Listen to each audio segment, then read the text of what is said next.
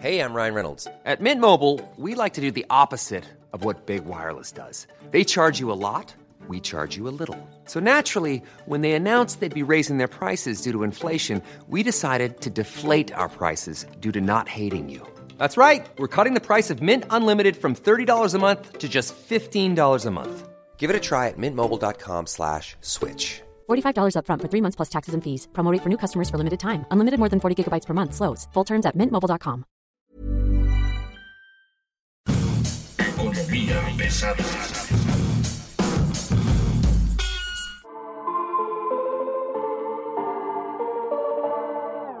Esta vez el vértigo llegó nada más y nada menos que a economía pesada y tenemos hoy una revolución de datos. Tenemos hoy una gran información que seguramente a usted le va a interesar mucho, que tiene que ver con la revisión de la revisión de Coneval. Coneval nos da una buena noticia y nos da una mala noticia. Una buena noticia nos dice que en efecto se redujo la pobreza y otra mala noticia que nos dice que esta reducción de pobreza implicó que se dejara de gastar en otros rubros como salud y eso más o menos, dado los números que hay, estamos hablando de 15 millones de personas. Entonces, pues vamos platicando esto con un experto que conoce de numeritos y que le canta hacer figuras. Carlos López Jones, director de Tendencias Económicas. Carlos, ¿cómo estás? Muy buenas tardes, muy buen día.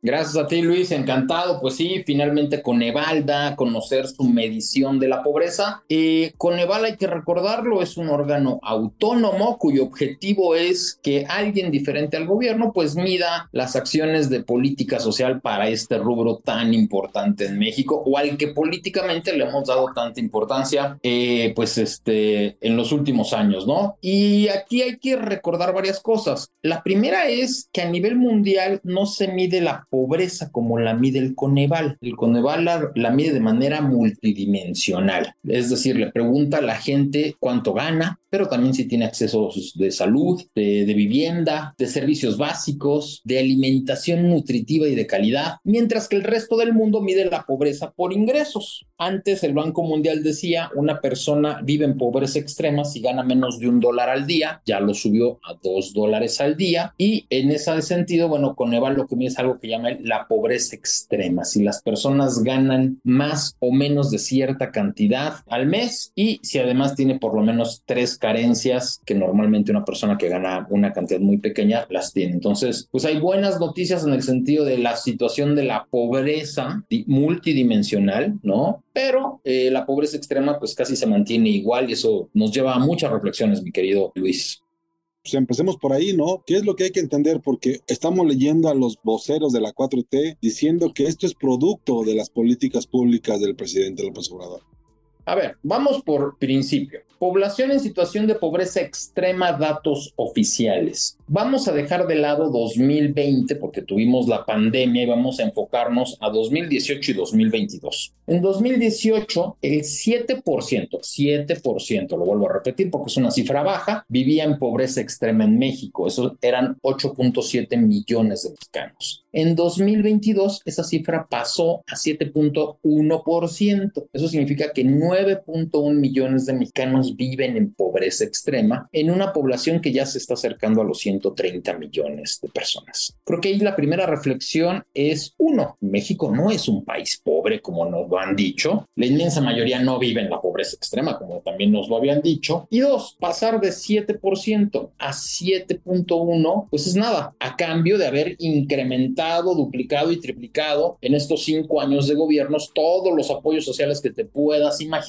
Entonces, yo te diría, si el objetivo del gobierno era reducir la pobreza extrema, pues falló de 7% a 7.1, pues los datos del Coneval dicen falló rotundamente. ¿Sirvió de algo duplicar y triplicar todos los apoyos sociales? No. Ya la encuesta nacional de ingreso y gasto de los hogares del INEGI nos había dicho, es que no estás focalizando los apoyos. Esto es, le das tanto a ricos como a pobres las pensiones para adultos mayores, le das tanto a ricos como a pobres los apoyos escolares, le das tanto a ricos como a pobres otros tantos apoyos, deberías de focalizarte. Y esto nos lleva a una reflexión más. 9.1 millones de personas en pobreza extrema, cuando en México la familia promedio tiene 3.6 integrantes, estás hablando de 3 millones de familias. Entonces ya era hora de que las hubieras localizado, ¿no? Y de que, pues de plano llegar con dinero como lo está haciendo el gobierno, y decirle, mira, aquí hay 8 mil pesos mensuales y ya dejas de ser pobre extremo. Y el que no tenga servicios de salud que me diga para llevarlo a servicios de salud, el que no tenga servicios educativos, como que en cinco años ya tendrías que tener una radiografía muy clara, casa por casa, de dónde viven esos 9.1 millones de personas en pobreza extrema y tendrías ya que haber eliminado la pobreza extrema en estos cinco años. Entonces, en esa parte no se logra. Luego viene el tema de la pobreza, que son personas que ganan más de la línea de pobreza que actualmente en México se ubica en 2.179 pesos por persona. Esto es, si hay una casa de cuatro integrantes y tienen un ingreso por encima de los 8.800 pesos mensuales, esa casa no puede ser considerada en pobreza extrema. Pero si ganan menos de eso, sí, allí hay que tener el primer caso. Esa línea de pobreza extrema por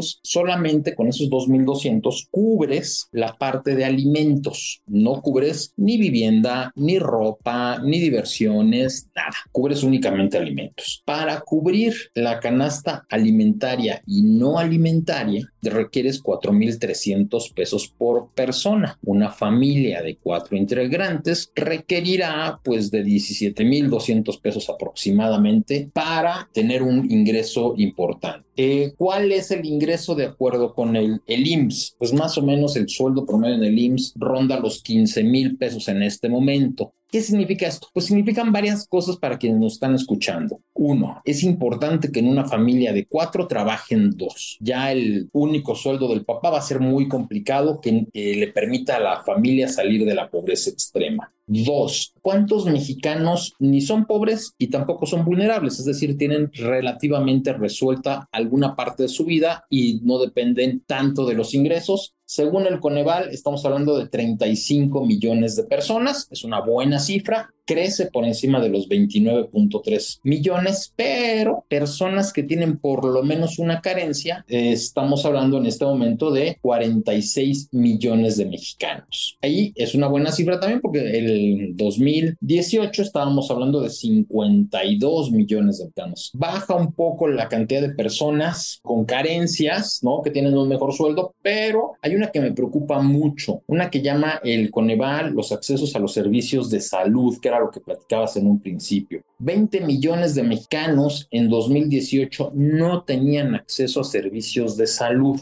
Para 2022, por el desastre que hicieron con el Seguro Popular, con el INSABI y lo que hoy es el IMSS Bienestar, 50 millones de mexicanos no tienen accesos a servicios de salud. Eso es increíble. Y en consecuencia, 65 millones de mexicanos no tienen acceso a servicios de seguridad social. Creo que ese es el mayor retroceso en términos sociales de, este, de la cuarta transformación, además de no haber reducido por lo menos hacia niveles de 5% la pobreza extrema. En que 50 millones de mexicanos no tengan a servicios de salud, cuando en 2018 esa cifra era de 20 millones, creo que nos debe de poner a pensar mucho sobre lo que ha hecho el subsecretario Gatel, sobre las decisiones estas de no comprar medicamentos, sobre la destrucción de lo que era el Seguro Popular, después Insabi, hoy lo que queda del IMSS Bienestar. Entonces creo que las cifras hablan por sí solas.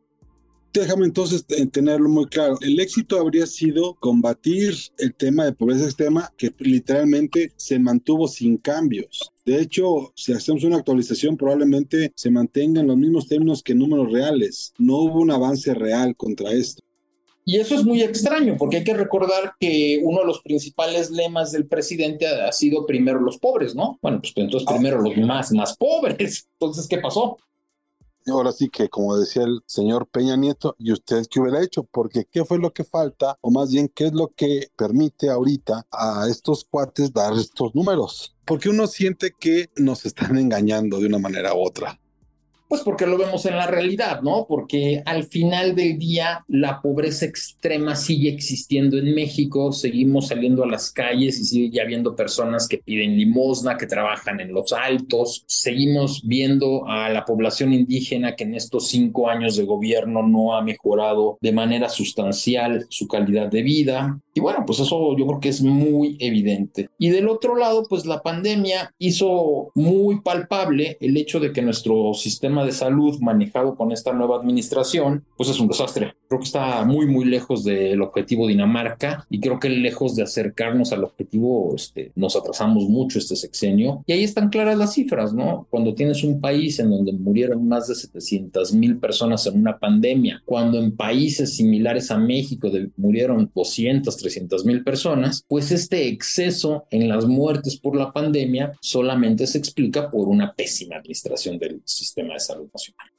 A ver, entonces, suponiendo sin conceder que hubiera algo de razón en el planteamiento que está haciendo el gobierno de las cifras de Coneval, Coneval lo que nos está diciendo es sí, en efecto, hubo una reducción, una brecha, pero los del fondo fondo siguen en el fondo fondo, ¿no? Los del fondo fondo siguen en el fondo fondo. Ahí el número de mexicanos, como creció la población de 124 a 128 millones en estos cinco años, pues también crece el número de personas en pobreza extrema, pasando de 8 millones 700 mil a 9 millones 100 mil de 2018 a 2022. Entonces, si tu objetivo era reducir la pobreza extrema, pues evidentemente fallaste. Y del otro lado, eh, también fallas en el tema de mejorar los servicios de salud, cuando a lo mejor ya tendrías que tener hacia finales de 2024 una gran cantidad de estados de la República que dijeran el 100% de mi población ya tiene acceso a servicios de salud pública o privada. Y ahí pues fallamos rotundamente como país porque el acceso a servicios de salud o personas que se quedan sin servicios de salud que no los tienen pasa de 20 millones en 2018 a 50 50 millones en 2022. Y bueno, pues es grave, por decirlo menos, y lamentablemente si revisas el presupuesto, cómo se ha ejercido el presupuesto en lo que va del año, te darás cuenta que el sector salud sigue eh, reflejando recortes en su presupuesto. Cada vez estamos gastando una menor proporción del PIB porque cada vez estamos gastando una mayor proporción en dádivas. Te di dinero, te doy mil, dos mil, tres mil pesos al mes tal vez, pero ni te saqué de la pobreza extrema y cuando te dio cáncer, pues te moriste porque no había medicamentos para atenderte.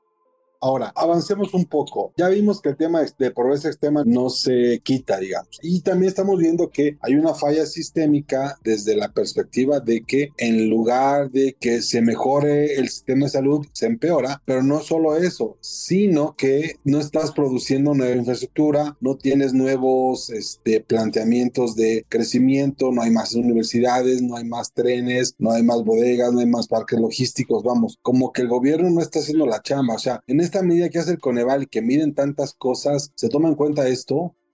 Eh, bueno, lo que pasa es que hay dos maneras de vencer la pobreza, o por lo menos eso pensaba el presidente en 2018. La forma uno neoliberal era a través de inversiones, como bien señalas, mismas que a su vez generarían una gran derrama de empleos. Y lo que pasa es que una persona que a lo mejor eh, pide dádivas o que tiene un empleo mal pagado, encuentra un empleo bien pagado gracias a las nuevas inversiones y en consecuencia abandona la pobreza. Te voy a poner un ejemplo sencillo el Naim. El Naim iba a crear 250 mil empleos permanentes alrededor del Naim. ¿Cómo se iban a lograr? Bueno, pues hay una gran cantidad de personas que iban a usar el Naim. En lugar de los 40 millones del ICM, iban a ser 70 millones. Y para atender a esos 70 millones, pues se requieren restaurantes, hoteles, cafeterías, spas, centros de belleza, todo lo que tú me digas, quieras y mandes. Y eso iba a generar empleos alrededor de 10 mil, 12 mil, 15 mil pesos en cada empleo.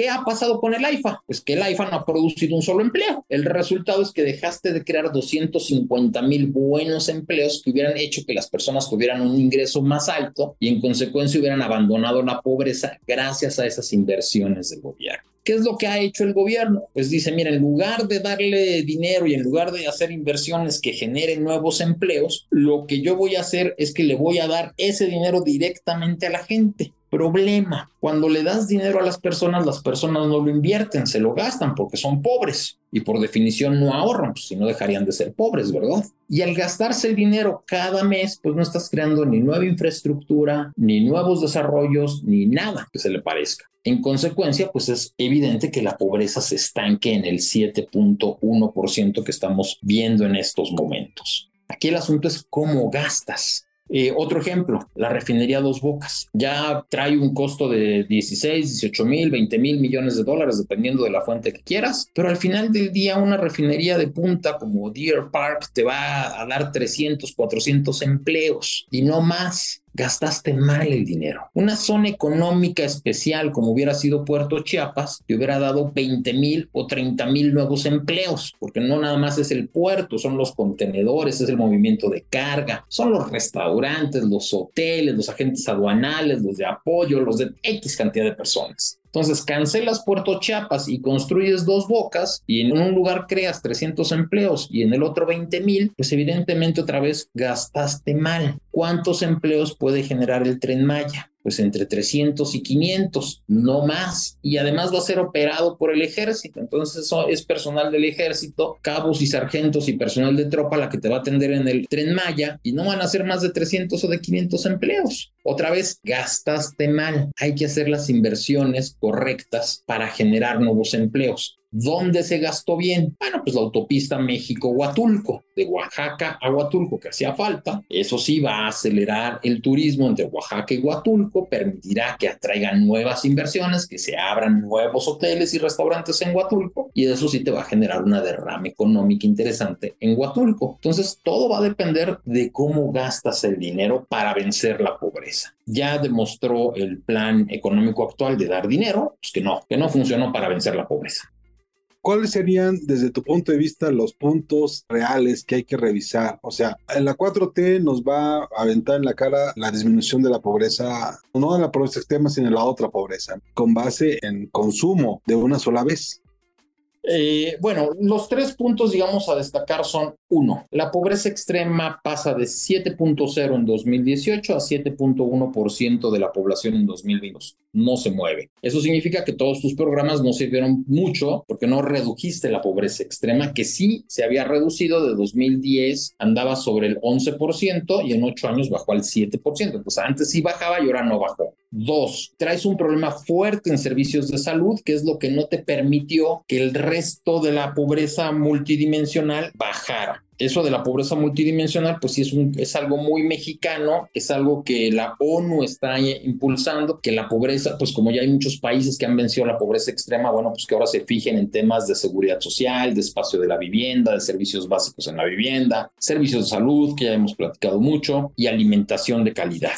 En eso sí baja, ¿no? Hay una buena cifra. Es importante también señalar pues, las cosas que se hacen bien. Hay una buena cifra, pero queda claro que México no es un país pobre, ¿no? México es un país a nivel mundial considerado de ingreso medio alto, con un PIB per cápita similar al de China en este momento. Entonces, eh, México debe de tomar en cuenta estos datos para ver cómo le hacemos. Ya sabemos que tenemos 9 millones de personas en pobreza extrema. Muy probablemente están muy localizados y bueno, pues ahora lo que hay que hacer es redefinir la política para el próximo sexenio y que los programas sociales se enfoquen directamente en las necesidades de esos 9 millones de personas y revisar cuáles programas están ayudando a los deciles altos de la población y reducirlos o de plano cancelar esos, esos programas, ¿no? Y enfocarte, ahora sí, en reducir la pobreza extrema en los próximos seis años. ¿Te parece que esto es posible? ¿Te parece que sí se podría hacer? Sí, por supuesto, porque como te platicaba, de 2010 a 2018 la pobreza extrema bajó cuatro puntos. En este sexenio tendríamos que estar entregándole cuentas o tendría la 4T que estar entregándonos cuentas de una pobreza extrema que debería andar entre el 3 y el 4% y el siguiente gobierno en 2030 cumplir con los objetivos del milenio y eliminar al 100% la pobreza extrema. Son 9 millones de mexicanos, son 3 millones de familias, somos 130 millones de mexicanos por supuesto que con apoyos deberíamos de eliminar la pobreza extrema en los próximos 10 años.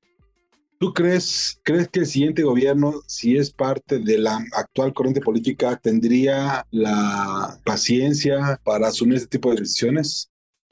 Creo que ellos están muy contentos con repartir dinero. Lamentablemente consideran que eso les está generando una gran cantidad de votos. Las redes sociales también así te lo hacen ver. Estamos muy contentos con todo el dinero que estamos recibiendo de parte del gobierno. Y creo que ahí hay un grave error porque estamos dejando de lado la inversión física y al no tener inversión física, pues lo que te está pasando es que vas a empezar a crecer menos y vas a empezar a recaudar menos en proporción al año anterior, que es lo que estamos viendo. ¿No? O sea, por un lado, sí tienes menos eh, medicinas en los hospitales, en consecuencia las personas tienen que gastar más cuando se enferman, pero también tienes más accidentes en Pemex, por lo cual tienes menos ingresos petroleros, tienes más apagones en todo el país porque la CFE no puede sola, este sexenio no hemos mejorado nuestros puertos, los aeropuertos que se están construyendo pues no son la solución que se esperaba, no tienes un solo kilómetro de autopista nueva generada en este sexenio, se terminó la de México-Tuxpan y la de México-Huatulco, pero eran compromisos ya del pasado, no estás avanzando como debería de ser en cómo si eh, se reduce la pobreza. El ejemplo es China. China redujo su pobreza creando muchos empleos. México no está creando empleos de calidad eh,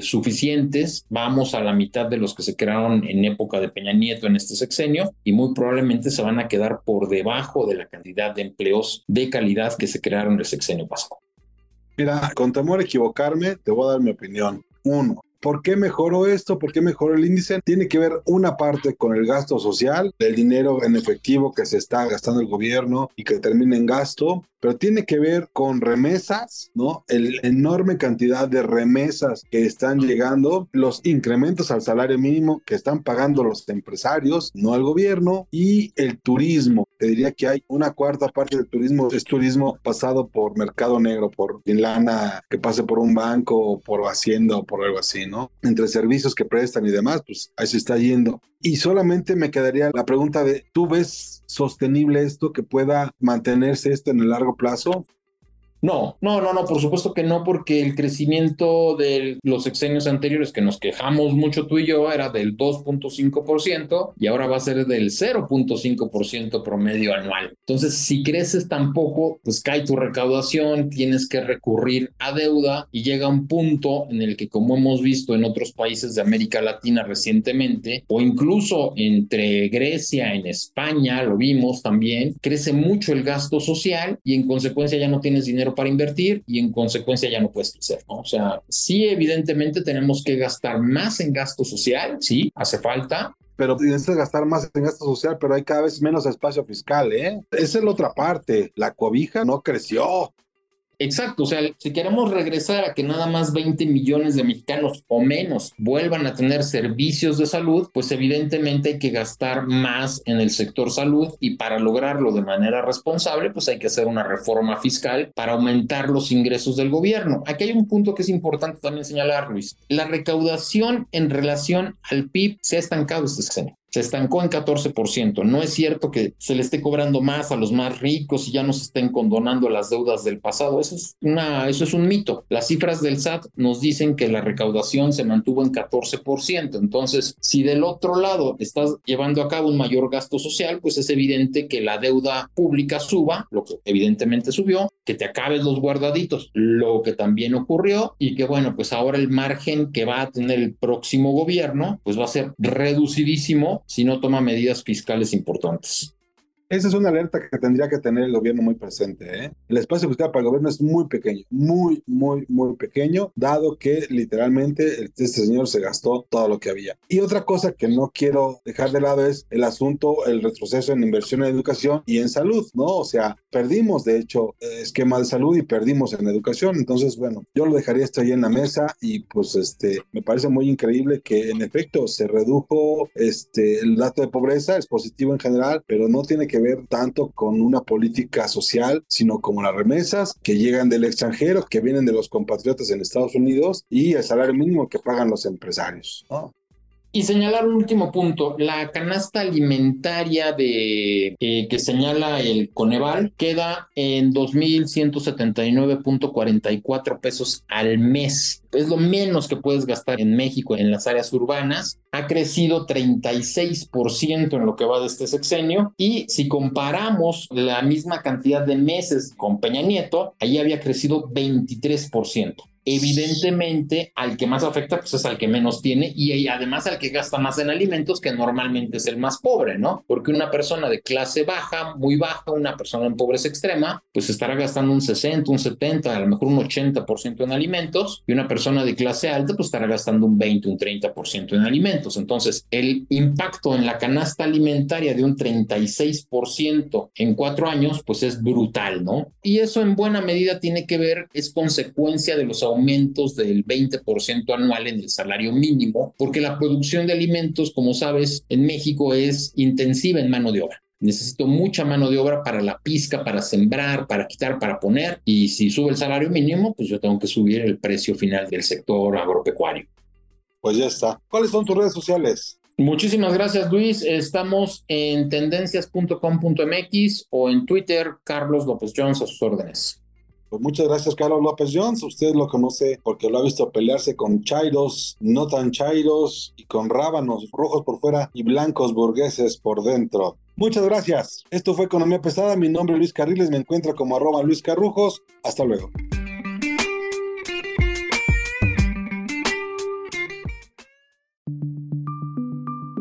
Esta es una producción de la Organización Editorial Mexicana.